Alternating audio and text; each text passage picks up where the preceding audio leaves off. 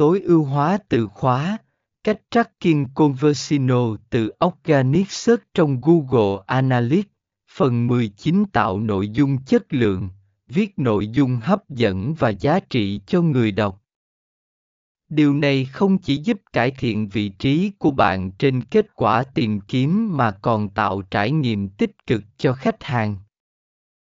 Tối ưu hóa hình ảnh và tốc độ tải trang hãy đảm bảo rằng hình ảnh trên trang web được nén và tối ưu hóa để tải nhanh. Tốc độ tải trang là một yếu tố quan trọng trong seo